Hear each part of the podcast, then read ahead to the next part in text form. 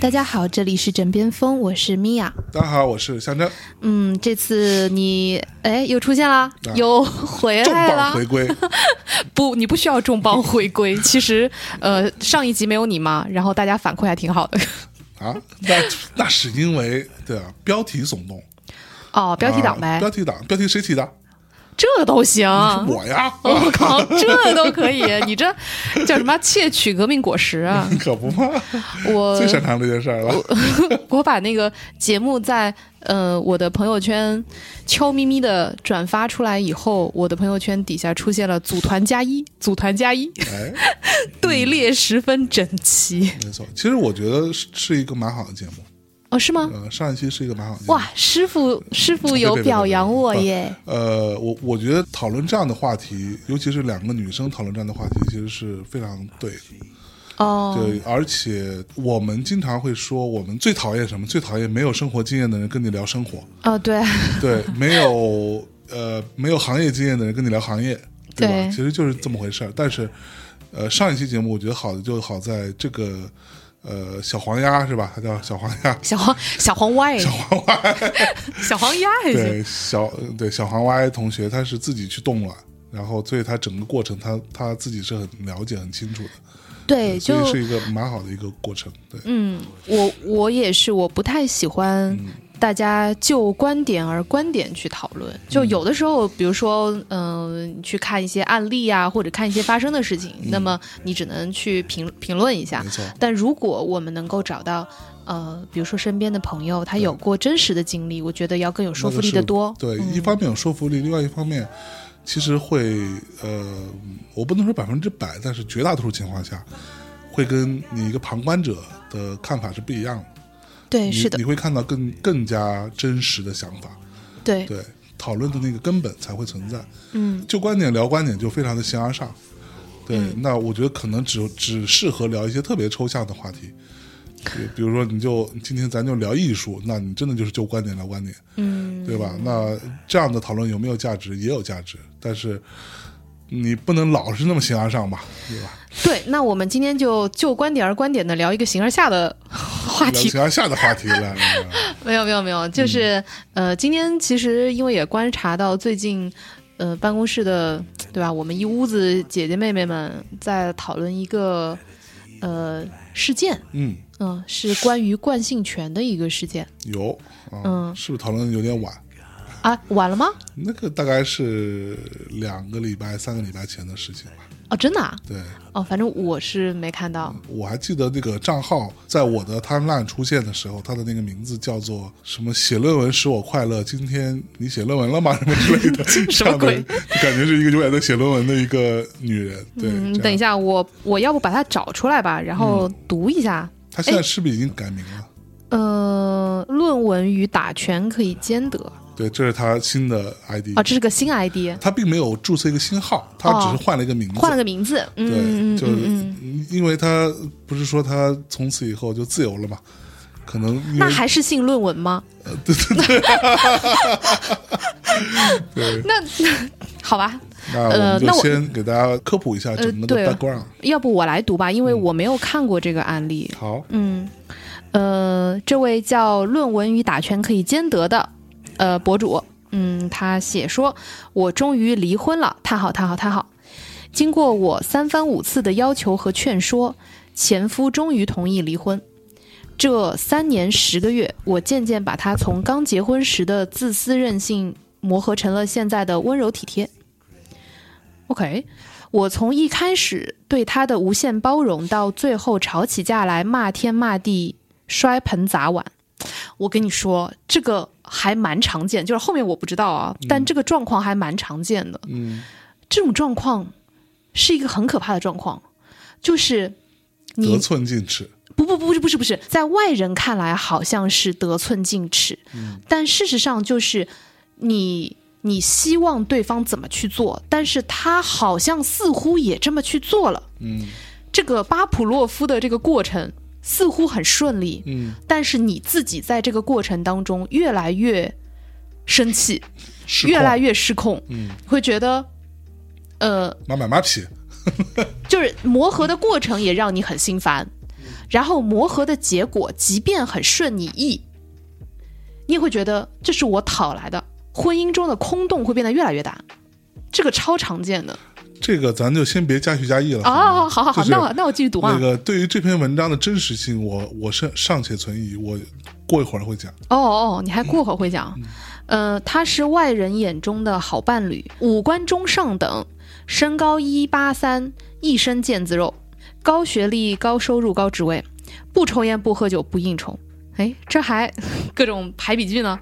下班就回家带娃做家务，支持我追求理想、发展事业，愿意随我去其他城市生活。哇，这这巴甫洛夫简直太成功了，驯化的太成功了。呃，但这依然不是我想要的，我要自由。嗯，因为即使是这样看上去很优秀的丈夫，依然是吃尽了婚姻中的红利。他作为社会人成功的，他作为社会人儿成功的吸引了当年脑子一团浆糊、没有社会化的我，成功得到了我的基因，有了聪明健壮的孩子，随父姓。女权意识觉醒后，我试图给孩子改姓，遭到所有人甚至我父母的反对，也就是他自己的父母也反对他改姓。呃，孤立无援下，最后只能改成父姓加母姓，这也是我能做到的极限。但至少让他意识到，并且承认他拥有这份惯性权不是理所应当，而是从我手中抢走的。所以，他哪怕其他方面说的做的再好，吃到嘴里的惯性权却坚决不肯放手。婚姻于他百利而无一害，于我却是遭受了声誉损伤、时间成本和丧失了惯性权。即便他承认抢走了我的又怎样？我没办法再夺回来。即便如此，他却不理解我为什么一定要离婚，认为自己已经很努力了，并且愿意继续努力到我满意。怎么满意呢？能把我的惯性权还给我吗？我承认他其他方面算是个好丈夫，可是依然改变不了婚姻这个制度就是吃女人的事实。他默认从一年前嚷着你满脑子就是什么女权主义，到现在承认我说的你作为一个男人从出生起就注定占据了更多资源和利益，所以你永远体会不到女性生存的窘迫与艰难。如果我单身生育，孩子一定会随母姓。他红着眼圈问我：“难道对他真的已经毫无感情？”希望我不要否定过去。可是婚姻不保证爱情，更不意味着家。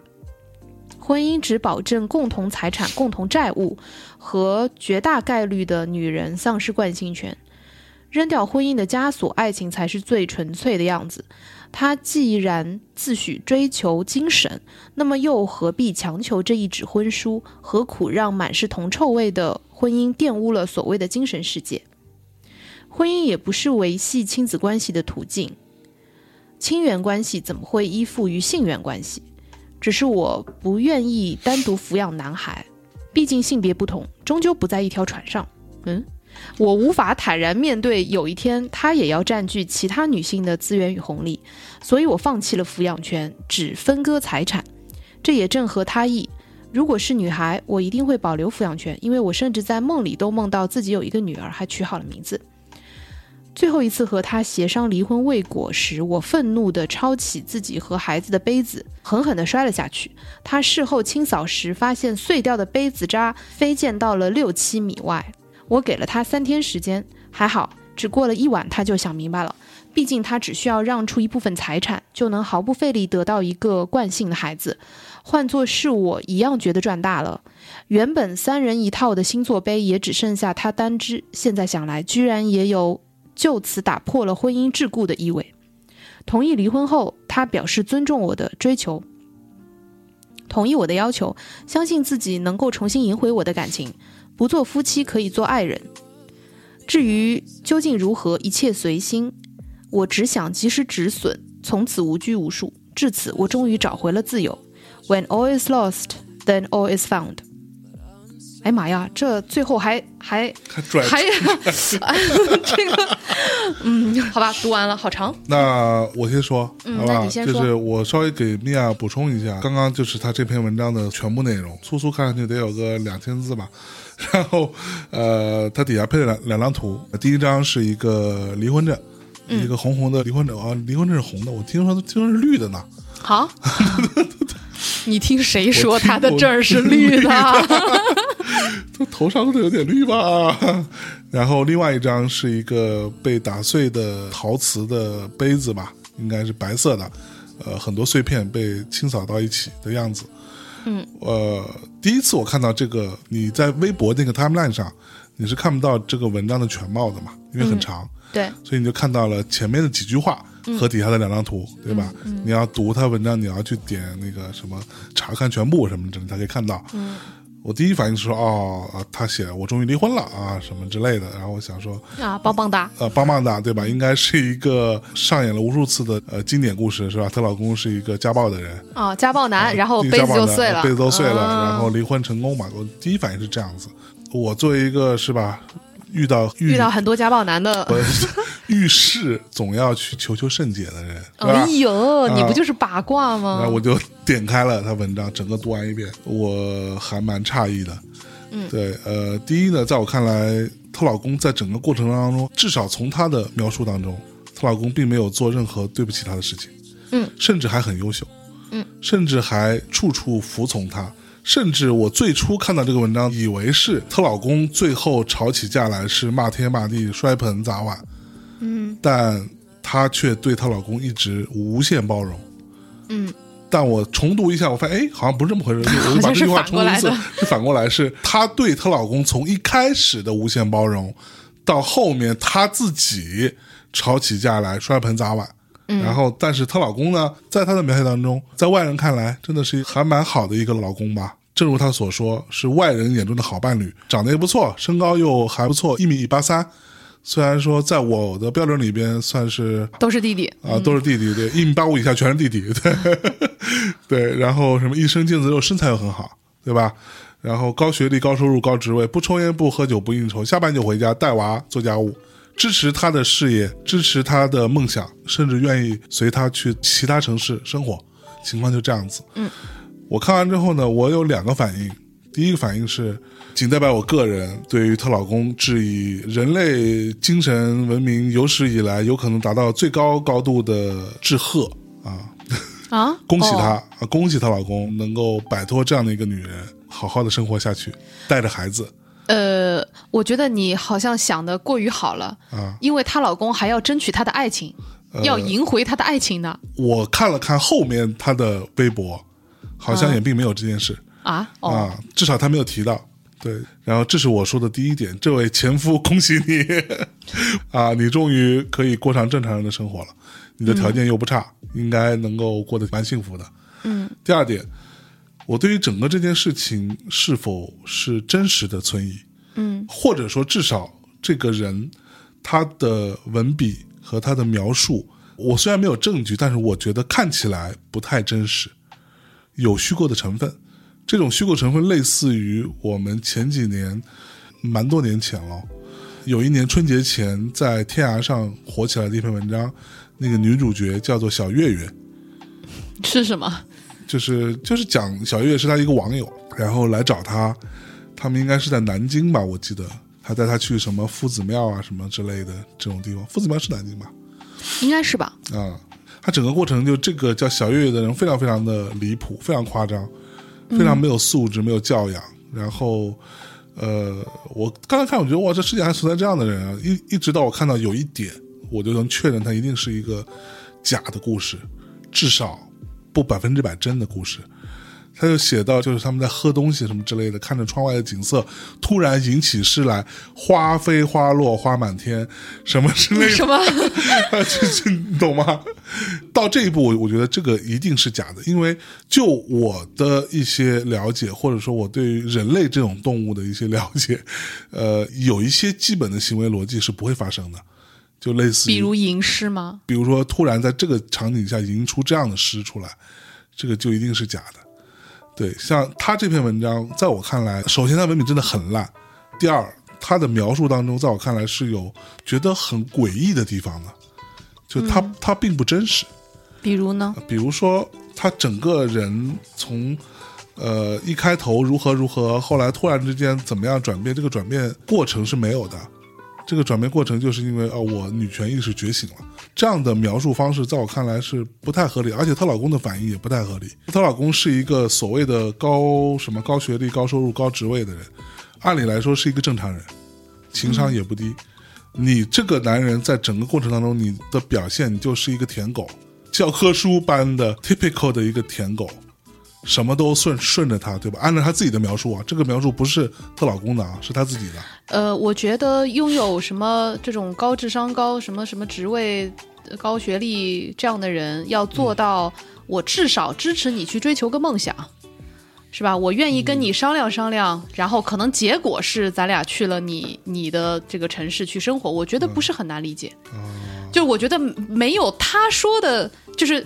他说的这些只是结果，但是我认为在这一类的人群当中，大家还是可以做到这一点。有可能吧，对，但是我还是存疑。咱们今天讨论这件事情，咱们先聊案例本身，好，然后再聊灌夫什么惯惯性性权权这件事情，嗯嗯对不对嗯？单从这个案例本身来说，我觉得呃，其实还蛮简单的。半开玩笑的说，这就是一个舔狗觉醒的 故事。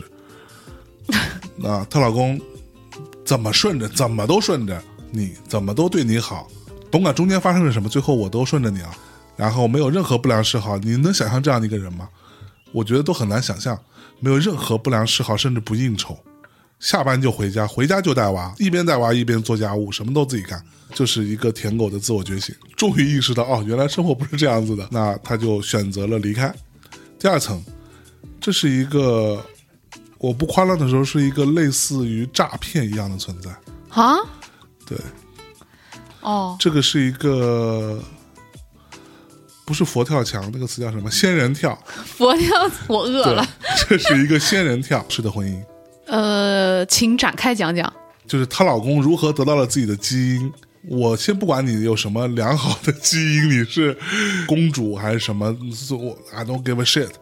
你真的就基因良好了，你老公也付出了基因，对吗？嗯，而且老公是高智商、高学历、 对啊高是吧哦职位 OK 再加上什么一身腱子肉一身腱，子各种肉长得好看、嗯一米八三的基因呃，，对啊，你们双无方不良嗜好的基因。对，然后我觉得这个女的就真的是她把第一她把自己当回事儿，第二就是她通篇有很多矛盾的地方，嗯，前后矛盾。你说婚姻不能保证爱情嗯啊，这个我同意哈，我觉得婚姻是不能保证爱情的。事实上也没有什么东西能够保证爱情，嗯，婚姻不保证爱情，更不意味着家。哦，来，受过九年义务教育的人，你可以读婚姻法的。什么叫家？这在婚姻法里有明确的规定啊，是以婚姻为基础的而成立的一个家庭单位。呃，我觉得啊啊，我刚刚这个读下来，我的阅读理解，我感觉他说的所谓的家，就是指精神归属的意思。那个意思就是说啊，婚姻不能保证我们一定有爱情，然后婚姻也不能保证有了婚姻就是有精神归属。你还真会为别人找理由。呃，不 OK 不，我我没有找理由，就是我读下来是是好是像是这个意好思。然后你又说了什么？婚姻是吃女人的一个存在，大概是这意思哈。嗯嗯嗯你最后你在离婚的时候，你是不是还是依照了婚姻法，获得了你本该有的财产呢？财产呢？ 是， 对啊，这是不是前后矛盾呢？你这么否定婚姻，财产我我也可以不要啊，对吗？当然，我的态度是你当然得要，但是你别把话说成这样，你这自己打脸啪啪的。你是个女人，你也不能这么自己打自己脸。好，然后前面说了半天，我怎么看重这个惯性权？我看问题很习惯于把那些描述性啊东西全都拆掉，嗯我们只看骨干。嗯 OK，骨干就是一些事实性的东西。嗯这个男人没有对她什么不好，百依百顺，这个是她说的事实，嗯对啊，这个话不是她老公说的，是她说的，我们反而更容易相信这是事实。嗯，她老公没有对她任何什么家暴，什么都没有，出轨没有，对吧？做家务、带孩子，好，这是事实一。事实二是过程当中，她突然女权意识觉醒，想要惯性权，对吧？对，再往后，她为了这个惯性权跟她老公吵，得不到所有人支持，甚至她自己的父母。嗯然后她最后的选择是离婚，拿了一笔钱，不要惯性权，嗯也不要这个孩子，嗯所谓自由。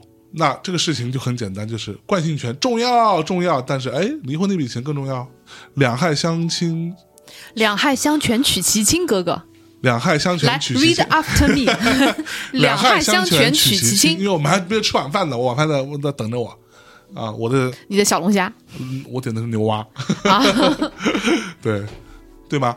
两害相权取其轻，那你选择的是啊，我要这个钱。所以说我为什么说这是一个类似于诈骗的存在呢？就是你以一个步步为营的角度来看呢，就是第一，我先训我老公，训到他什么都听我的。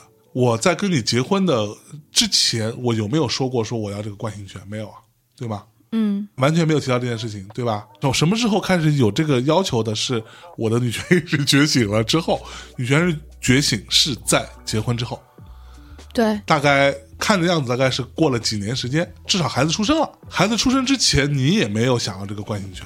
如果你那时候很坚持，你可以选择我不要这孩子了。如果你不同意，对吗？孩子出生之后，你想要惯性权，作为类似于商业谈判啊，在我看来的第一步就是试探对方的底线，他这个东西可不可以动摇，让孩子惯父性加母性，对吧？嗯，那这一步我成功了，我就知道这个事情是可聊的。下一步我再一次把这个东西拿出来，得寸进尺嘛，让孩子的惯性权变成我们婚姻当中莫须有的存在的一个最大的问题。然后她老公不同意，就觉得她被洗脑了。她老公具体为什么不同意，我们不知道，是真的觉得说惯性权这件事情不可让，还是说背后的那个你这个女人疯了这件事情可能更可怕？这个我们不知道。结论就是离婚分财产，这个女人拿到了一笔钱，放弃了惯性权，不要这个孩子，原因是因为男孩跟我不在一条船上，fucking ridiculous。幸亏这孩子没有跟你，然后哎，他自由了，这就是整个这个事情的过程。典型的诈骗式的佛跳墙，不是佛跳墙，仙人跳式，我真的饿了，仙人跳式的婚姻，您怎么看呢？哎呦，您这长篇大论的，我，然后这里边还有个哎很呦呦，还有还有，还有一个很重要的点，当然我们之后也会聊到哈。举个例子哈，比如说这个女人姓姓张，嗯孩子不能跟老公姓嗯啊，或者说孩子不能跟爷爷姓，你也可以这么理解，嗯，但是得跟外公姓，这不是很傻逼嗯吗？你的姓从哪来的？牛逼，你就先把自己姓改了。我跟我妈姓，等于孩子跟我跟外婆姓。那好，那又回来一个问题，外婆姓哪来的？在这一点上我并不同意。嗯，呃，我们先不说我自己的立场或者我自己的观点嗯啊，但是仅仅仅从你刚刚所说的推论、嗯推理逻辑来说，呃，首先我们也不知道他的姓到底是跟谁的。第二，即便他是跟他爸爸姓，那我为什么不能做这个节点呢？我为什么不能做这个改变的节点呢？对吧？我我 OK，我好是啊来我，你先听我说完。我是我是跟我爸 姓了，但是如果我让我的小孩跟我姓，从此以后我们家族就是跟女姓，怎么了？有问题吗？呃，这个事情我们放到之后关于惯性权的部分再做讨论啊，我只是说从推论的呃逻辑来说 OK，好啊你不能往前推。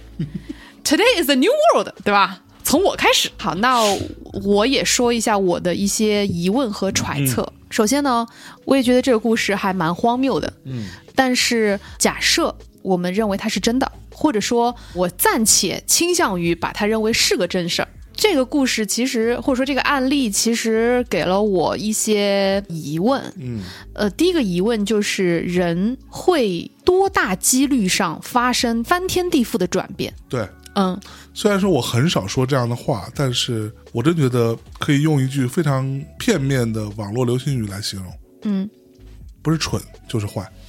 你不要呃坏加很多这种情绪性的对，东西。坏是什么？坏就是我刚刚说，如果他是从一开始就是刻意的做这件事情，这就是一个欺诈式的。如果他是蠢，他很可能在这过程当中被影响。按照他的这个行文逻辑跟他的一些陈述，我大胆推测，他的女权思想来自于咪蒙类的东西。能被这种东西骗的，你真的智力是有问题的。刚刚我正好说到我的疑问一就是，人在多大几率上会在你的一生当中发生翻天覆地的改变，而又是什么东西促使了你的改变？嗯哼，首先，我个人倾向于人不太可能翻天覆地改变。嗯哼，我觉得人不太可能由一种人格转换成另一种人格，我觉得是非常非常少有的。是那而现在我们面对的这个案例，呃，他所经历的事件其实是婚姻这件事情。嗯，而婚姻呢，不是一个那么难以揣测的东西，对吧？连续剧总看过吧？嗯你小说总读过吧？呃，你身边的你就算没有，你爸妈的婚姻你总看过吧？对，所以，婚姻这个东西大概会长成什么样，你有可能经历的柴米油盐，哎，你不是不知道哦，对，对吧？所以在结婚之前，你对于婚姻以及婚姻的样子，你是默认 OK 的。嗯，但是在婚姻的维系过程当中，突然之间因为女权思想的觉醒，而导致你完全不认可这件事了，因为你说婚姻不代表有爱情，婚姻也不代表是家对，那就说明你认为你现在的婚姻里是没有爱情的，而你现在的婚姻也不能带给你家的归属感。所以你其实就是翻天覆地的拍死了这个婚姻的基础嘛。所以从这个层面来说，我对于一件事情产生怀疑，就是说到底在这个婚姻过程当中发生了什么？它一定。不会是我今天一切如旧，然后我今天早上起来读了一本书，然后我就觉醒了。我觉得是有没有被我们所知的刺激他觉醒的事件或者瞬间在的，而这个事件很可能与生育有关。嗯，嗯，首先我是不太同意一下子就从他的动机就是来骗钱的这个角度出发的。我是假设他不是，呃，这种有预谋的、有阴谋的，对吧？他就是一个正常的婚姻存续的过程当中发生的一件事。嗯，那好，我认为激化他的女权思维觉醒的瞬间，很可能与生育有关。他有提到，呃，男性在婚姻当中是吃红利的嘛？嗯，这个红利很大的一个部分是来自于就是在生育的这个过程当中不平等嘛。除此之外，我也有一种另外的揣测的可能性，就是你刚刚提到她老公好像舔狗一样嘛。在我看来，我读起来，我觉得这个更像是一个巴甫洛夫的驯化过程。三年十个月的婚姻当中，最开始她老公自私又任性，后来百依百顺嘛。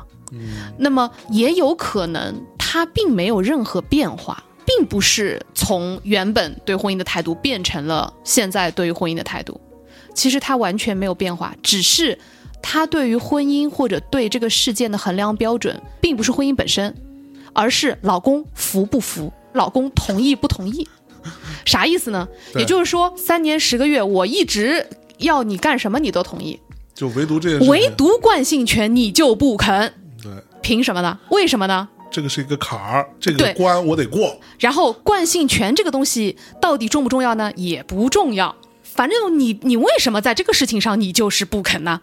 反正你就不肯，你不肯，我们这个婚姻就不好了，我们就藕断了。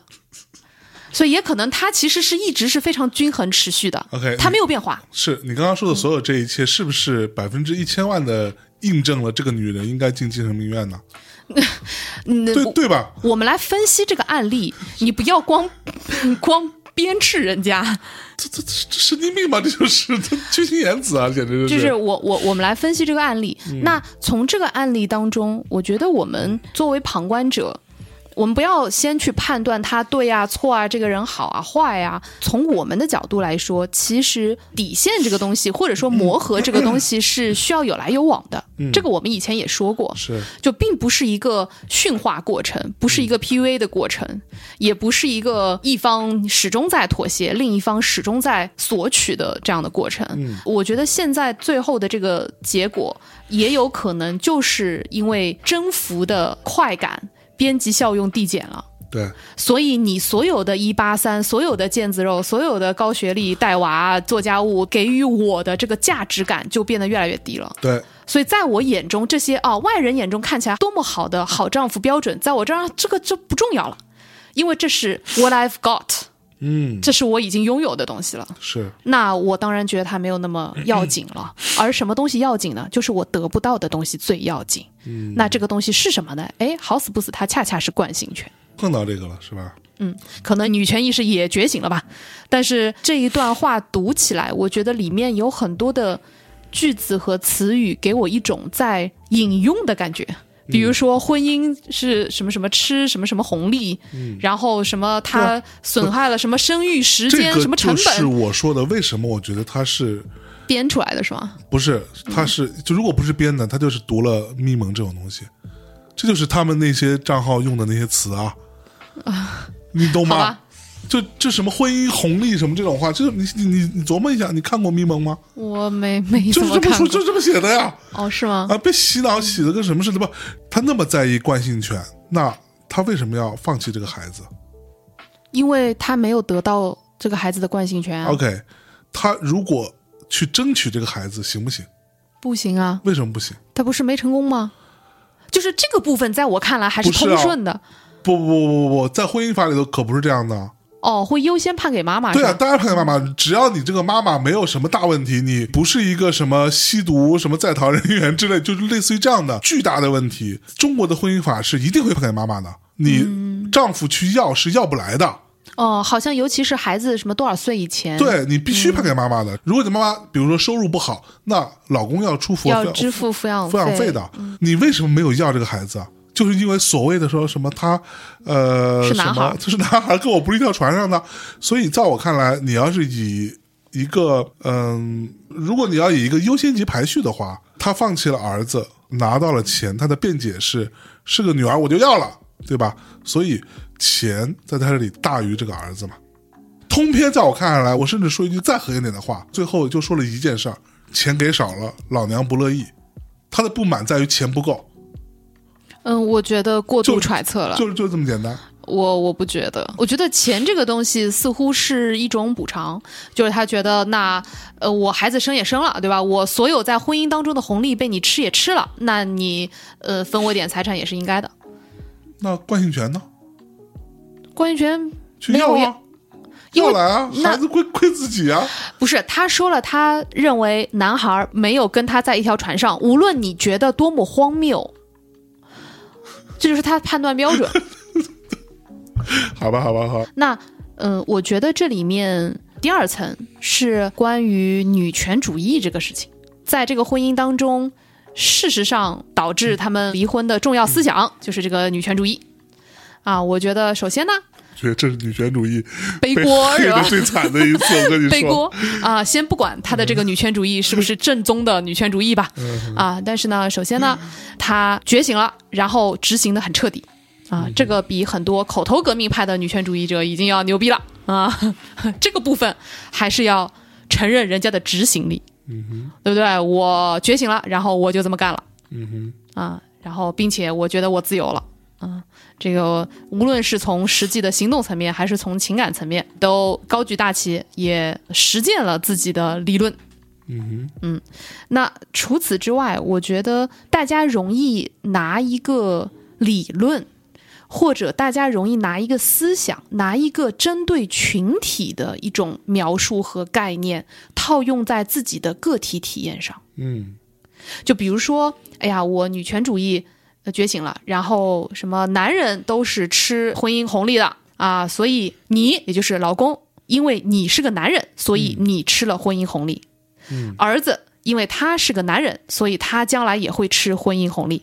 我因为是个女人，所以我是被吃红利的那一方。嗯哼，就是这属于把群体的主义思想概念套用在我实际的个体的经验和体验和人身上。但是如果说他相信这件事情，这个套用就是没问题的。不不不，我相信什么主义，我相信什么思想，应该是从我的个体体验出发去相信，嗯哼，而不是我莫名其妙先假设我相信了一个主义，然后再套用到自己身上。嗯我觉得这个过程是让我觉得很匪夷所思的，是我不太能够认同的。嗯每个人都是你的个体经验的集合，哼，嗯呃，也就是小韩经常说的嘛，我是我的什么过去人生的总和啊、大概这个意思吧。也就是说，我的观点、思想、我的价值观，我怎么认为，其实是由我过去的这些经验，这些经验当然也包括我的二手经验，就是我读的书啦，我看的乱七八糟的玩意儿啦，对吧？对，但是它必然是从我个体而生发出来的。嗯我怎么会莫名其妙的认为另一个东西我从来没有体验过，我从来没有觉醒过，也就意味着它远远在我的人生之外啊。嗯哼，而这个东西能够指导我的人生呢，是，而我立马就扛起大旗要去实践它呢，嗯哼，这个是让我觉得好奇怪的一个地方。所以这里告诉我们什么呢？不要追主义的流行，你这个， 不要赶时髦儿。哎，不要听一个乐队叫 Depeche Mode，赶时髦乐队，不，这就是有很多远在你人生经验之外的东西，它看上去都似乎很高大上，看上去很牛逼，但是它与你无瓜。你不要乱拿乱套，然后把它硬塞进你的生活里，硬塞进你的人生里，或者用它去指导个什么玩意儿出来，嗯很诡异的。嗯哼，一切从实践出发还是对的。什么鬼？没有没有，真的 OK，哦真的真的，就是在好好我看来，这个是一个，比如嗯说，呃，我觉得我应该要有一些比较高级的想法，然后我发现啊，有一个东西叫女权主义啊，嗯于是我去看了看书或者怎么样的，可能就是灵机一动吧。然后突然我觉得啊，好有道理。他没可有能看书，啊，你听我我说我完，嗯他就看看公众账号。你听我说完。然后我默默的发现，呃，我觉得这里有有一个很 tricky 的东西，就是人都会更倾向于去相信对自己有利的东西。嗯哼，如果今天你是一个男性，你看到女权主义的著作，你是否会把它套用在自己身上呢？其实比较少见。 当然不会啊，对，但是你作为一个女性，你在你的整个人生过程当中，呃，你肯定有过。被倾轧，或者或者感觉到好像似乎不公平啊，好像似乎我应该得到更多啊，或者说 I deserve better，对吧？这种时刻，而某一个远在你生活之外的呃什么主义，当你发现它的时候，你觉得啊，对，说的真棒，嗯这是我要说的第二层。 ，OK，然后第三层是到底怎么样你才会满足？关于满足这件事情，嗯怎么说呢？嗯、我跟你就咱俩现在也六年婚姻了嘛，嗯虽然不算长，但是我们也小小的经历了一段婚姻自身的波动曲线。哼，嗯婚姻本身那个感觉啊，一会儿开心一会儿不开心的，它是有一个波动曲线的。嗯哼，而在我们俩的体验当中，其实婚姻的前三年、四年是蛮容易感觉到不满足的，嗯蛮容易感觉到不爽。是，嗯，我们那会儿其实也还蛮艰难的呃，我没有，因为啊我、行行行我我一直都特别满足。啊！你好牛逼啊！啊、特别特别知足，每天都唱着五月天的《知足》。我们俩当然因为要一起创业，这个那个遇见的困难可能也比较多嘛。嗯但总的来说，的确在婚姻的前一年，可能你们还很有新鲜感，嗯到第二年，对吧？新鲜感维系一下，嗯，呃，然后到第三年、第四年是蛮容易互相互看不爽的。然后撑一撑，可能是为了孩子，然后到第五年、第六年。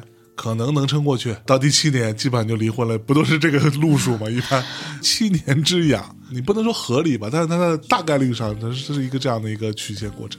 嗯，那嗯呃，话说到这儿啊，今天早上唐双跑来跟我说，啊他在听《枕边风》， 然后我我充满惊喜，我心想说啊，我们都有这么高级的 高级的人在听吗？那比唐老师高级的还是很有不少的，啊对对对对也在听啊，知道是吧是是，我这不是开啊玩开玩笑嘛。然后呢，呃，我们就在当然唐老师还是很高级的。呃，然后呃，我为什么提这个呢？是因为他在鼓励我们嘛，他就说：“哎呀，在节目里面听起来，你你跟象征的感情真是真是好啊。那可不，”那我这不也得商业互吹一下吗？嗯那我就说：“哎，我说其实我们在中间也有好几次打算要藕断了，但是呢，时间过去了，好像也没有做对什么，就微妙的好了起来。”没有，就是我做对了，不 是，没有，并没有。 呃，真的就是这种感觉，是是是。好像就一下子很微妙的就其实是这样的，这这个东西在我看来是一个，其实也不光是婚姻啦，就其实所有亲密关系都一样，嗯，你都会经历这个这个曲线高高低低的过程，只不过是说最终你到底说的难听一点儿哈，你可以为了这个事情委屈自己到什么程度？我觉得不至于。不是不至于，嗯但是当矛盾发生的时候，你要做到什么程度？每个人其实都会有他无法忍受的那个那个瞬间的嘛，那个瞬间甚至有的时候都未见得是某一种底线，他可能并不是不停的去戳你的底线，然后戳破了，他不是可能不是这样的过程。嗯他甚至可能就是举个例子啊，比如说我们以数值来说，你的底线是负三十，举例子，嗯他可能戳负三十戳了几次，然后戳负二十戳了几次，到某一天他可能是十的时候，你就我靠崩了。就我觉得它是一个不停蓄力的过程，而所谓张弛有度嘛，你的弹性从哪来？你是靠另外一侧比较正向的那个东西给到你这个弹性的，嗯，那个正向东西是什么？那个就是爱。哦，对啊，すごい。 妈的，我很认 真的。对，就是你很恨一个人，但是你也很爱他，你这个爱这个弹性在这里。这好像还是你第一次在节目里面提到爱 耶，爱してる，是对我说吗？是的有有有有，哎呦，真的，你你还蛮少说说这样的东我西。我这么钢铁直男哦，我哦嗯这是听摇滚长大的啊、哦， 是是是，对啊，那我刚刚说到满足，就是说，呃，可能我们都需要去发掘对方的这个爱或者这个好的地方，并且让它成为自己的养分的能力。是，我说实话，比如说有的时候你不讲道理起来，我会不会烦？我也会烦的。我什么时候不讲道理了？呃啊你再想 想。基本 没有吧。对，但是我在我烦的时候，我每一次都会，我就不停的去回想你好的那个部分，你好的那哦个部分是会让我觉得有爱的那个部分嘛，对吧？当你遇到负面的东西的时候，你用一种更正面的东西去对冲一下，不是一个硬接触嘛。它是一个软着陆的状态，嗯，其实这是我的方法，然后你回想一下，发现哇，好多呀， 它的好处好多呀， 是不是？是不是这种感觉？是是是是是是是，可不吗？然后我我其实想要说到最后一点，嗯这一点其实也跟惯性权有更大的，我觉得有更大的关系吧。就所以我是们现在是要聊惯性权，哦，对，准备要开始聊惯性权了 OK 啊，做好准备啊，前方高能。哎，这个说起来好俗气哦，嗯就是孩子到底是不是父母的财产呢？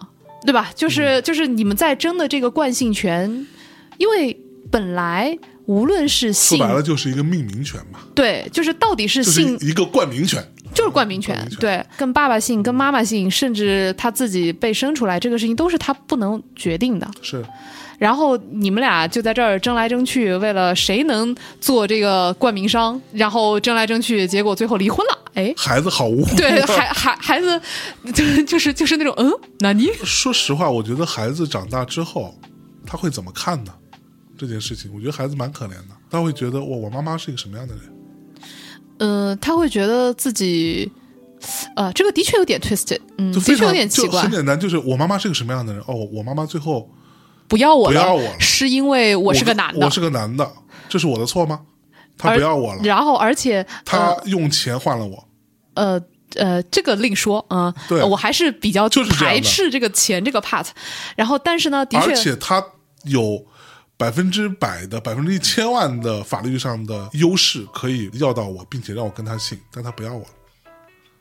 因为我是个男的，对，所以这个有一种报复感，就是你看那个你们都重男轻女吧，哎，我就重女轻男给你看，你看你是个男的，你现在被我抛弃了吧？这不是傻逼吗？呃，但是再回过头来说，呃，我觉得有一个地方其实会让我觉得挺害怕的，就是他说，如果我是单身生育，嗯，我一定会让我的孩子跟母姓。那不然呢？那呃，我我的担心是说，他会把单身生育作为一个 option。啊哈哈，他能把单身生育作为 option 的前提，是因为他分到了财产啊。不不不不是不是不是，你你不要总是跟财产混在一起好吗？假设它里面不带钱，那好。我觉得单身生育，站在我个人的角度，我会觉得它是一个非常非常末层级的考虑选项。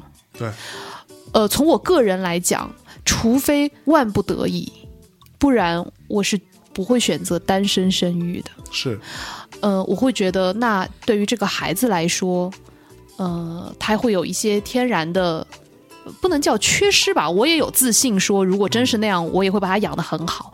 但依然，他还是会存在一些我不能解开的疑问嘛。对，那么，所以对于他来说，我何必要拿这些问题去困扰他呢？对，那但是对于这位女士来说，单身生育其实是一个听上去还蛮高优先级的一个选项。不，这是他的第一优先级，在他的叙述里头，说白了，如果没有你这个傻逼老公存在，我他妈就单身生育了。这是他的前后语境啊！这篇文章变成热搜，在我看来是有非常负面的效应的。嗯，你在这个部分对我同意。就你是在呼吁什么嘛？你在呼吁啊，单身生育才是最牛逼的事情。你自己没有单身生育过，你这个人，你现在选择的是把孩子扔掉了，你现在选择的是你自己所谓自由了。你你做这种呼吁是非常不负责任的。我告诉你，我们前同事嗯，对，是的，就会有一个女生，她是单身妈妈，嗯，很辛苦的，超非辛苦常的。辛苦。她在临产那一天，是我跟季老板去看她的。嗯，我们也帮不上什么忙，但至少我们要到去给他一些鼓励，因为他没有人帮助他呀，他就自己一个人啊，有很多经济上的压力，在北京这种地方，生存压力是很大的。然后接孩子什么这些东西，，这个故事不是一个悲惨的故事啊，朋友们。现在人家小朋友也长大啦，长得特别帅气的一个小帅哥 肯定是个渣男。以后我跟你说，就特别帅的一个小帅哥。然后他那会儿特别喜欢我，对然后每天都问米娅呢。对，就他就是看到小姐姐就很开心，就上去抱人家腿，然后看到男生就爱答不理。妈的， 真的是个渣男。嗯，所以就是现在其实也都一切都还挺顺利对对的，对。小朋友长得也很健康 但是有一说一，就是这个单身妈妈在这过程当中，她所经历的这些痛苦，是一般人没经历过的，无法想象的，是的，那是很艰难的事情的。而 且这个可跟嗯、呃这位女士所说的自由是完全背道而驰的一件事情。嗯，就是如果就是你到底要什么嘛？你想要自由，那那你就去自由去，对吧 OK 你想要惯性权，那这就是另一件事情了。对，好，那我们来那聊聊关心权吧。嗯，对，第一，我我们先稍微来厘清一下所谓的性这件事情到底是怎么来的。嗯其实我没有做什么研究啦，但是我粗粗那么一想哈，比如说我们讲秦王嬴政好了，嗯嬴政嬴是什么？嬴应该是他的氏，嗯他姓什么？你知道吗？他姓赵。嗯因为他妈妈姓赵嘛，他是跟他妈姓的嘛。冠父姓这件事情，在很长一段时间里面是并不存在的，至少得有一两千年的时间是很混乱的。这个过程就是姓是跟母姓的，氏是跟父亲的，对，所以姓和氏本来就是两件事嘛。但是后来呢，所谓的这个复姓这件事情，其实是怎么来的？其实就是科学技术、生产力等等这些东西都不太发达的时候，男性在整个社会过程当中所呈现出来的所谓的他的价值感更强，因为他是生产力嘛，嗯所以慢慢演变成了是所谓的复姓。然后这个姓这件事情，在我看来有个很重要的一个功能，就是由姓这件事情所承载的是一个宗族关系。嗯因为那个时候大家是要靠这样的方式去彼此团结抱团，能够存能够存活下去嘛。那女性也可以啊。对，但是那个时候就是我说的，因为是男性占主导嘛，嗯嗯，所以导致的这样的一个结果嘛。其实在我看来，姓氏文化这件事情，你说是不是传统文化？它是传统文化，它有没有道理呢？在曾经那个年代是很有道理的，你可以去追溯嘛。嗯对，你哦，比如说我姓张，对吧？好，那我的爸爸姓张，然后我的爷爷姓张，我再往上也姓张，我可以以这样的方式去追溯我的整个大的家族，或者你可以说是一个宗祠的概念，是基于这个东西被建立起来的嘛？这个东西在今天这个社会还有没有意义呢？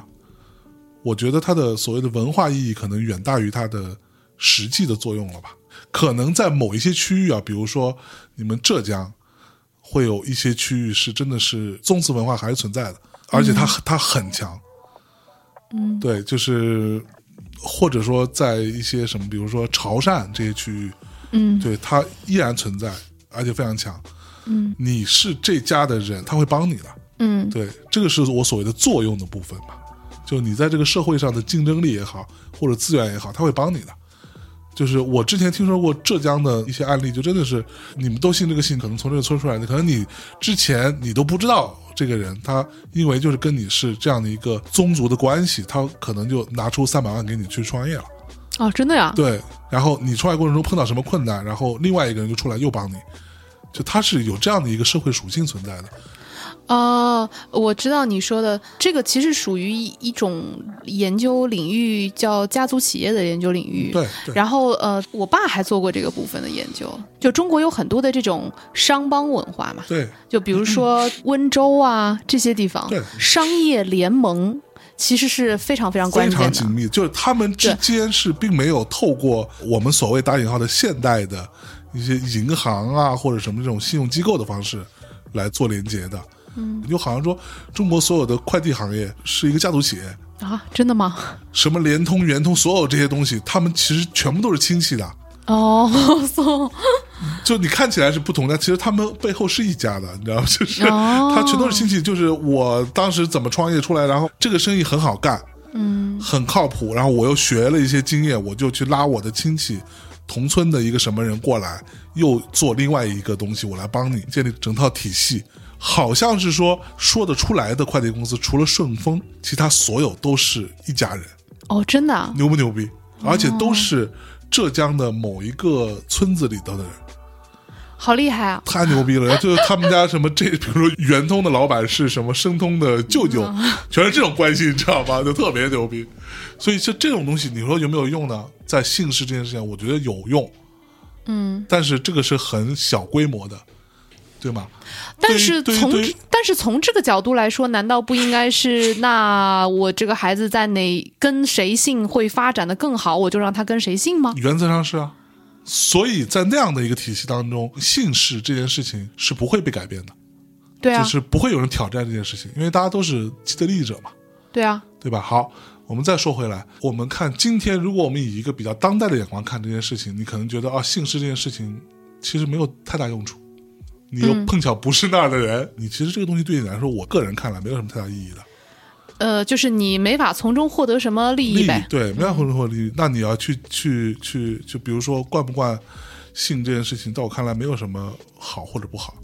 那大家在争的不就是个面子吗？对，好不，就是个尊严吗？来，这个是这个时候我要放出我另外一个观点，又来了，同样都是所谓传统文化，嗯你可以不要这个传统文化，你是不是可以不要另外一些传统文化？平等的来说，嗯，比如呢？比如你就别收彩礼啊，好，啥意你思啊？嫁女儿就要收彩礼啊，收彩礼的逻辑是给女儿傍身嘛？收嫁彩过去收彩礼的逻辑不是给女儿傍身，哦收彩礼逻辑是说我把女儿给你了，以后是你们家人了，哦，我养了这么多年，哦，这是个嫁投资妆啊才是给女儿傍身，对，嫁妆是哦我、我作为女儿的老爸老妈，我给女儿放一点东西，你到新的人家不要受欺负。就有一些小金库。对啊，这这这个是是嫁妆里彩礼不是？啊现在中国还是会存在这个状况的。那所以，呃，收彩礼就意味着放弃冠冠名权吗？ 在我看来是啊，就这个，如果说大家都是传统文化，对传统文化，那凭什么双标这么严重呢？你今天不是要求自由吗？你不要不是要求更先进的思想吗？你不是要独立吗？那好，那你就不要收彩礼。话说明白了，我不收彩礼，这个孩子以后出生之后跟我姓，行不行？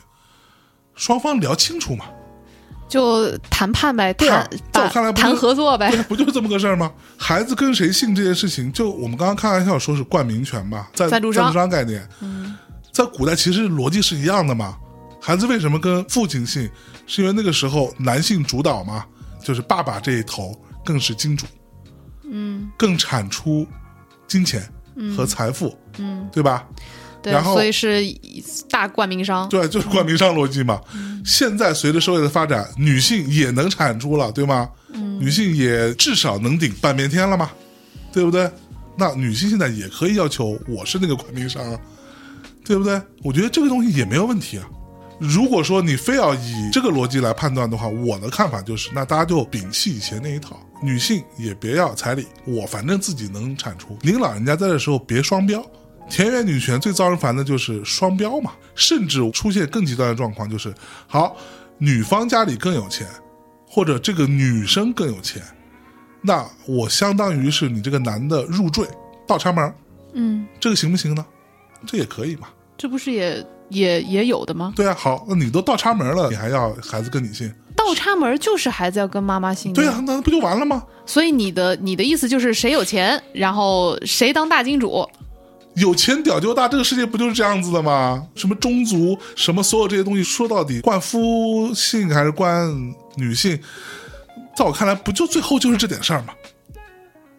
那比如大家也会说，呃，这个其实所谓的惯性，其实是你的血缘是认在哪一边的意思。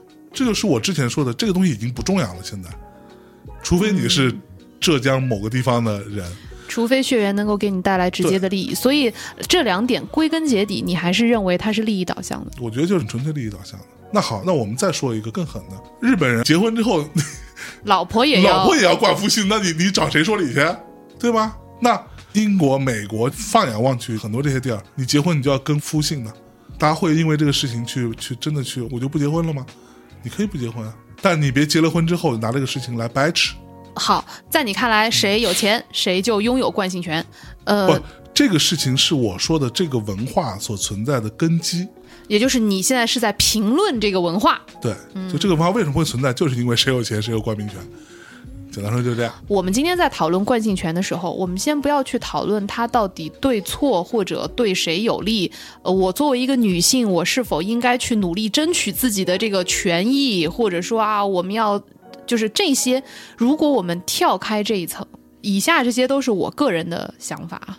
哎，我其实时不时的会觉得，作为一个人类，我们之所以没有办法更加高速的发展，嗯，就是这个种族无法高速的发展，就是因为我们被一些自身的有限的智慧所限制。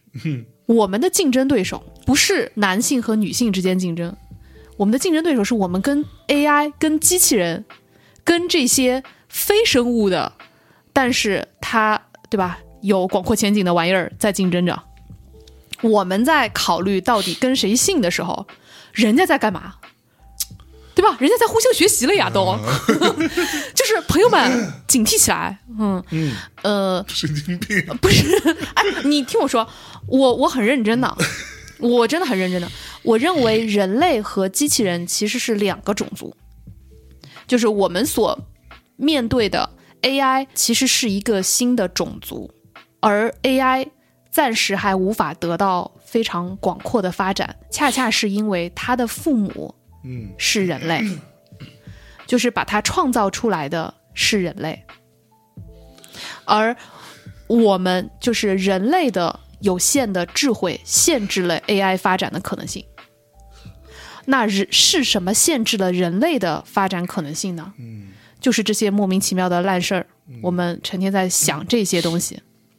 人类有两个东西是从基础层面，我们是有可能弱于 AI 的，一个就是线性思维，嗯，线性思维就不说了，就是总之我们所有的思考方式都是单一的，都是线性的，逻辑也是线性的，语言也是线性的，而 AI 的朋友们，对吧？人家可以不需要线性思维，所以它可以同时 process 很多玩意儿，多可怕，多厉害。然后第二就是胎生哺乳，就是人类的胎生哺乳导致了我们对于血缘的固执，因为胎生哺乳的生育率和能够健康成长的孩子的这个几率没有那么高，所以我们特别看重子嗣，我们特别看重孩子。这种对于生育的焦虑是植根在我们的基因当中的。我们放了太多的精力，固执在血缘这件事情上，固执在孩子这件事情上。AI 也好，机器人也好，他们是可以被复制的，他们不需要通过繁殖。所以最后出现了一个很诡异的呼吁，就是不要在这种事情上想的太复杂。聂老师说的对啊，虽然他说的。他所觉得呃有问题的啊，就是非常落后的那些东西，是使得人类能够存续到今天的那个最根本。人类能够存续到今天的最根本，不代表它会是帮助和辅助我们继续存续下去的根本。是是是是是，说的好啊，好，时移世易，对对吧？这个哎时呀，间，这个是这是流动的。的。 今天有人说在脑袋后边植入芯片，马上就去植入了。我跟你说我我啊，嗯我嗯会的。今天变成一个一体人 一体人啊，你马上你就就去变了。嗯也不一定疼吗？呃，不疼，不疼嗯是可以考虑的。我是绝对不会变的。那没关系，我会帮你的。 啊，我不会，我不要，我是人类最后的尊严。那从你你的立场和角度，或者从你个人角度来说呢？我觉得其实无所谓，我甚至觉得这个东西是这样啊，就是我的观点在这件事情上，我觉得不具备代表性。嗯，是因为我是一个朋克嘛，然后我的观点就是，只要是就是我虽然我知道这样非常傻逼，但是一日为朋克，终身为朋克。我的观点就是，只要是传统的旧的思想，都得去死。 所以我的观点就是，如果我们俩生孩子了，最好不要跟我姓。这是我用我自己去践行我的朋克精神，你也是个嗯知性派，知性派，或者他都不要跟我们俩任何一个人姓都可以。他为什么不能叫皮皮鲁呢？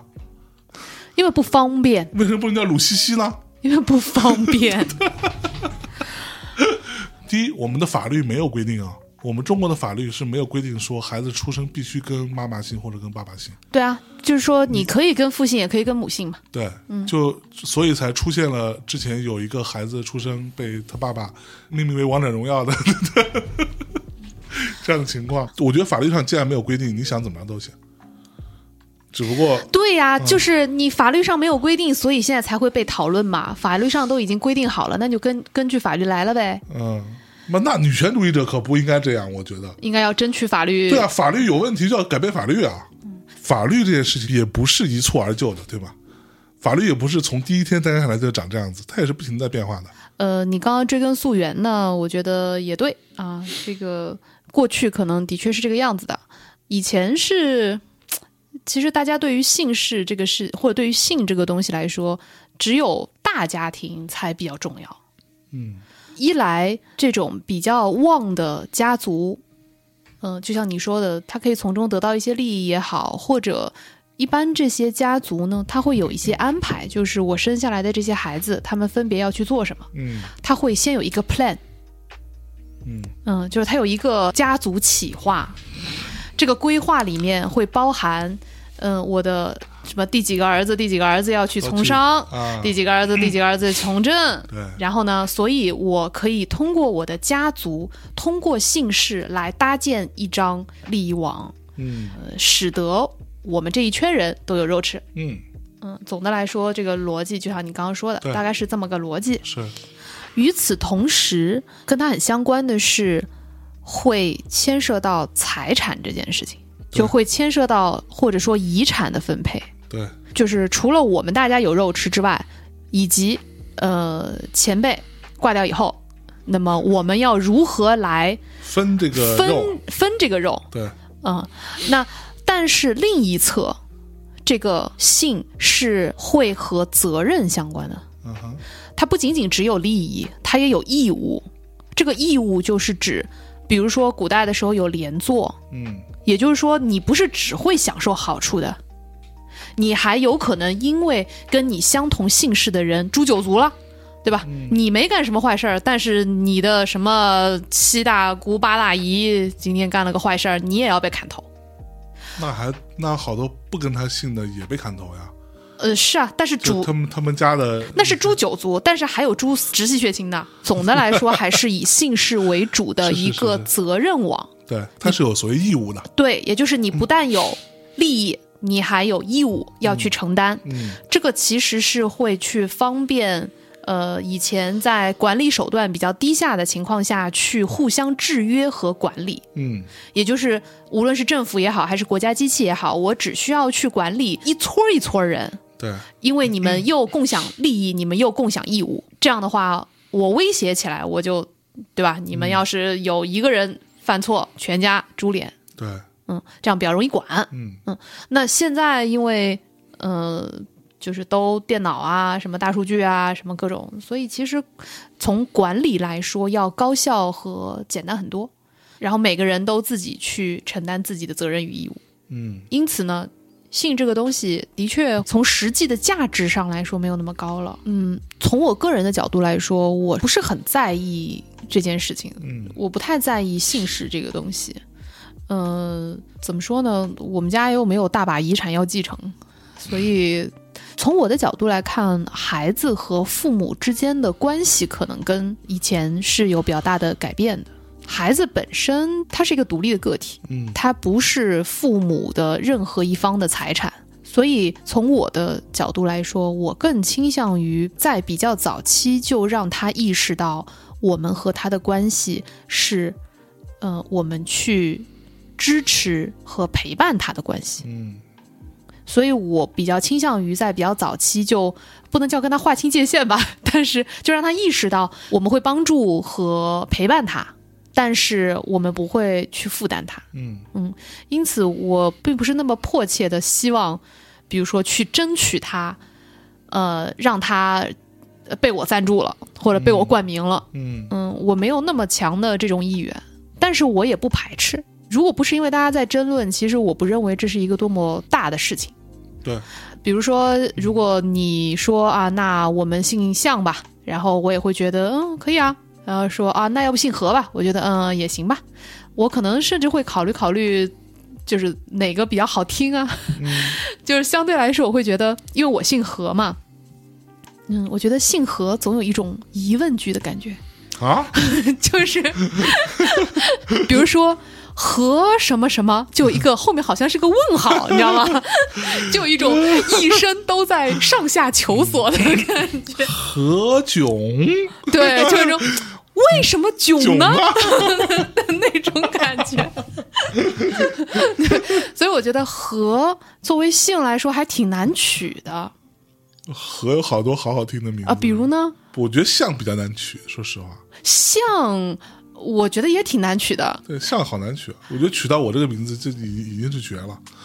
对，嗯、我说实话，我跟你讲，我跟姓向的人其实是不熟的，什么意思？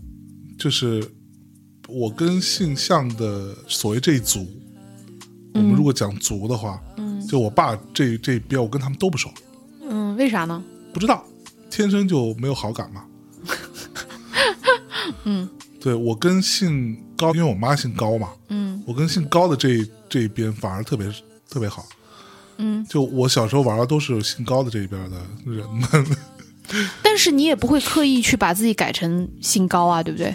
对，对，就是我觉得这个很重要，就是说，呃，其实我们都是在后天有机会去选择自己的社会性亲人的。对，嗯，那这个社会性亲人可能是你现有的亲人当中你比较亲近的那一部分，或者说甚至是后天一些比较亲近的朋友，对他们这些人在你的人生中的重要程度可能远远大于没错你已经被冠冠名了的这对这这个部分。没错，嗯因为我叫象征，对吗？嗯，其实我不叫象征的，你叫什么？按照族谱来说，我叫象明征，名、哦名就是那个人民的民，就我这辈姓 名，哦，你叫向明真，对，这我是第一次知道。但向明但真你好呀，滚！我们亲戚这边其实有不少孩子是按照这个来姓的，嗯，但是我是坚决不同意的。 是你自己决定我不同意啊对啊，我不同意，因为项家是一个还蛮大的家族。哎，等一下，所以你的名字你自己选的，不是啊，就是那你改过名字吗？我不是，本来是要改回去的。拿身份证的时候，那做出原本应该叫向明真，然后结果你叫了向真这个决定的人，必然不是你了。是我爸呀，哦、对，所以对所以还是你爸，不是是你不爸是不呀？是，就是那我这个是相对比较复杂，就是我们家这边是这样，就是你总会有一个名，对吧？就其实我的名字就是征，嗯，对吧？对就是像明真的那个名是所谓的 middle name，在我看来是、哦，嗯对那那个向点明点真，对那个是一个就是，比如说我这辈都叫向明什么什么。呃，我知道啊，对就是辈、就是辈分嘛。对，但是我们这个家族的逻辑是这样，就是你小时候都不叫这个，哦，就你到成年的时候，你就会改回去改回叫向明征，你们家怎么这么复杂呢？很复杂，所以然后你才可以入家谱，哦，懂吗？所以你现在是没有在家谱里的。呃，家谱里有向明征，但是我认为那个不是我，哦，就是我的什么出生什么什么生辰八字什么的。父母是谁？我之前看过，他会写的嗯是我爸的名字，然后我妈这边就写的高氏哦，啊、就是按照这样的一个啊，对对路线对，，我们家的家谱当中女性也是叫什么就氏就你就然后画条线到我这里就是向明征，嗯，几几年几月几号出生的，嗯，生辰八字是什么，大概就是放在上面。但是我当时是很坚决说，我他妈才不改呢！因为不好听是吗？不是我的态度就是，那谁啊？他们是谁？嗯、他们有什么资格改我的名字呢？然后我就选择我不改。然后我爸说啊，你改，但是我不改。然后最后就这样，嗯，其实呃，总的来说，姓名还是代号的意义更他大就是一个点代号嘛。对，所以对我来说也是，就是我会觉得，如果比如我今天已经叫了这么多年了，然后突然之间对要换一个代号叫我，很烦啊吧，编号什么呃九五七五七什么 的，然后我就嗯，纳尼？嗯，嗯，我有时候也会想说，如果有一天我们生一个小孩儿，呃，我有时候也在想说，哎，现在不也有那种，呃，就是刚刚那个案例里面说到父姓加母姓吗？嗯哼，嗯，那他就会叫向和什么玩意儿，秦牛正威嘛， 嗯，对吧？就是我，操，所以他就会叫向和什么。嗯，这这你要蔡徐坤也是一样嘛。蔡徐坤是姓蔡徐啊，姓蔡，他妈姓徐，所以他其实叫坤。哦啊啊，哦，是这样的对哦，啊，对啊，对啊，对啊他叫哦坤，就他的名字其实就是坤，哦，怪不得他英文名就叫坤嘛，坤，哎，不是叫伊坤，还是叫什么埃坤？嗯，就是坤啊，嗯哦所以大家都管他坤制作人。你想哦，坤制作人。啊，比如说，如果是以我的姓在前面，就会变成何相什么，就又变成一个问号了， 就是那种乡间何太急的那种感觉。我们难道不能，比如说叫他，比如说我特别喜欢的几个姓哈，嗯，比如说宋，你喜欢宋啊？嗯，比如说宋远桥就很就很帅，那是因为远桥 帅好吗？不是因为宋帅。或者英，你知道帅不帅？啊，黎婷英宁李挺超帅的，对不对？有点娘，或者你就叫他扁，姓扁，雀对，扁鹊帅不帅？姓扁，然后叫扁 食，是个吃的，是吧？嗯不，呃我觉得首先呢，不能给孩子找麻烦，是你 起对不对叫秦牛正威是不是很麻 烦？就呃或者什么鲁西西，对吧？这个太麻烦了，人家就会以为你姓鲁， 就是这种就太复杂了。嗯或者你皮皮鲁，人家都不知道你姓什么，姓皮也是有的，嗯姓皮皮。姓皮皮， 我是双名儿，姓皮我皮姓单 名，父姓皮姓皮皮皮，单凭一个瞎子，就是，对啊，就不要给小孩找麻烦 OK，王者荣耀什么 的，这个就是你得让孩子能够健康的成长。我觉得，我觉得有一件事情特别重要，就是在人生的早期。人生初期，父母要为子女做的一个重要的决策，嗯，一个策略性决策，就是在人生初期要韬晦，嗯要韬光养晦韬光养晦哎。啊你一上来叫王者荣耀，对吧？完了太显眼，是。枪打出头鸟。关键你要想想，孩子长大之后，这个游戏已经不流行了。你要琢磨这个事儿， 对啊，然后大家就会以为你姓王者，就会想说你谁啊？姓王是者？王者，然后叫这么不，大家肯定都会知道。就像你今天有有一个我们来的实习生，举个例子，嗯，你叫什么名字啊？我叫魂斗罗， 你不觉得是傻逼吗？对不对？这这毁了呀，这个就 对，就是我觉得人生初期，嗯，从策略的角度不要过于招眼。哎，尤其是在人生初期吧，你还不太知道这个孩子到底天赋技能点有多少嗯，啊！你先给他埋一雷，先让他初出江湖，大家就对吧？就是都把这个呃目嗯光投注向他的时候，就很容易在人生初期，哎，就容易正好踩到坑，非常简单嘛，就像我们经常说的，在吃鸡里头，先苟着。不不要拿那个，不要穿吉利服。哎，对，太显眼，你说我们这一队四个人走在一个山坡上，我穿一吉利服，剩下三个人没穿，对面更不知道你们是谁，他先打谁，肯定先打肯定你。大家集中先把吉利服给我干 死了，对不对？管你是谁都不知道你叫什么，先把你干死了，对啊这逻辑是一样的。对，所以呢，就是这是第一个啊，嗯策略性，就是在人生初期不要搞这些。第二，笔画不要太多，嗯，不然隔壁的小朋友都已经数学题做到第二道嗯了，你还在写名字，对吧？ 那能行吗？输在起跑线上，这个一定要笔画相对适中就好，嗯笔画太少也不行。哎，笔画太少，你很容易在某些学校变成学号一号，哦，你就很容易很早就被叫起来回答问题。嗯嗯，然后第三，呃，如果你正好姓艾啊，就是姓这种 A 打头的，嗯对吧？那你也比较危险。哎，呃，然后你最好跟另一个人姓。小朋友们在年轻的时候最怕什么呢？就最怕。明明没有答案，心里不知道答案，然后老师还说：“来，我们按照学号回答问题。”这个你就会觉得，哎呀，又被我爹坑死了，是吧？明明姓艾，为什么不让我跟我妈姓呢？我妈姓张，对吧？哎呦，这些都是很重要的。嗯人很生智重要慧，人生智慧人生智慧 好吧，好吧，好吧，我觉得差不多啊，反正就是这个事情的来龙去脉啊，包括我跟米娅的不同的看法，就我的看法可能比较极端嘛，但是我的极端是建立在他的故事让我觉得不可信的基础上的。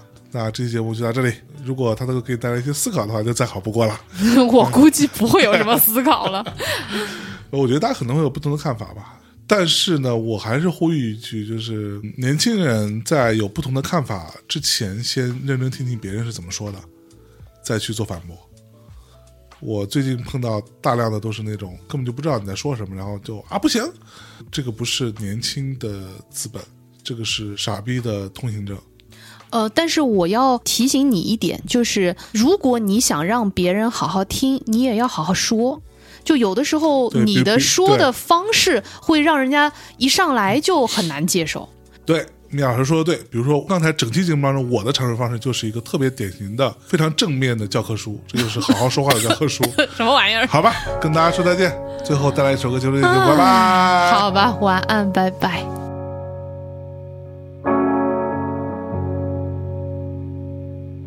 My bed is now a cylinder of steel, cold and hard and shining to match the way I feel. The dust in here is like a burning wind, black as coal and thunder, dark as all my sins. I took it for a long, long time, and a woman can take a lot, two can be undone by three, but it only takes one shot.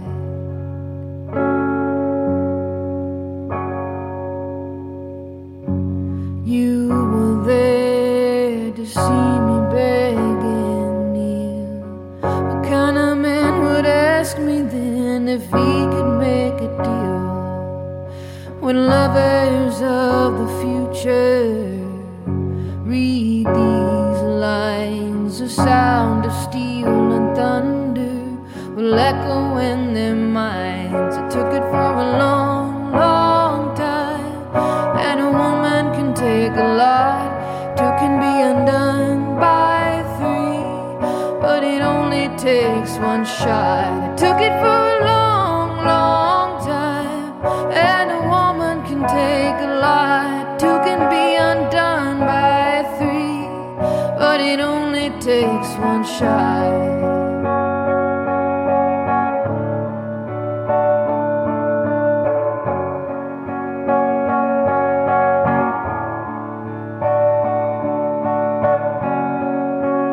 ashes become speed and turn to blood. It's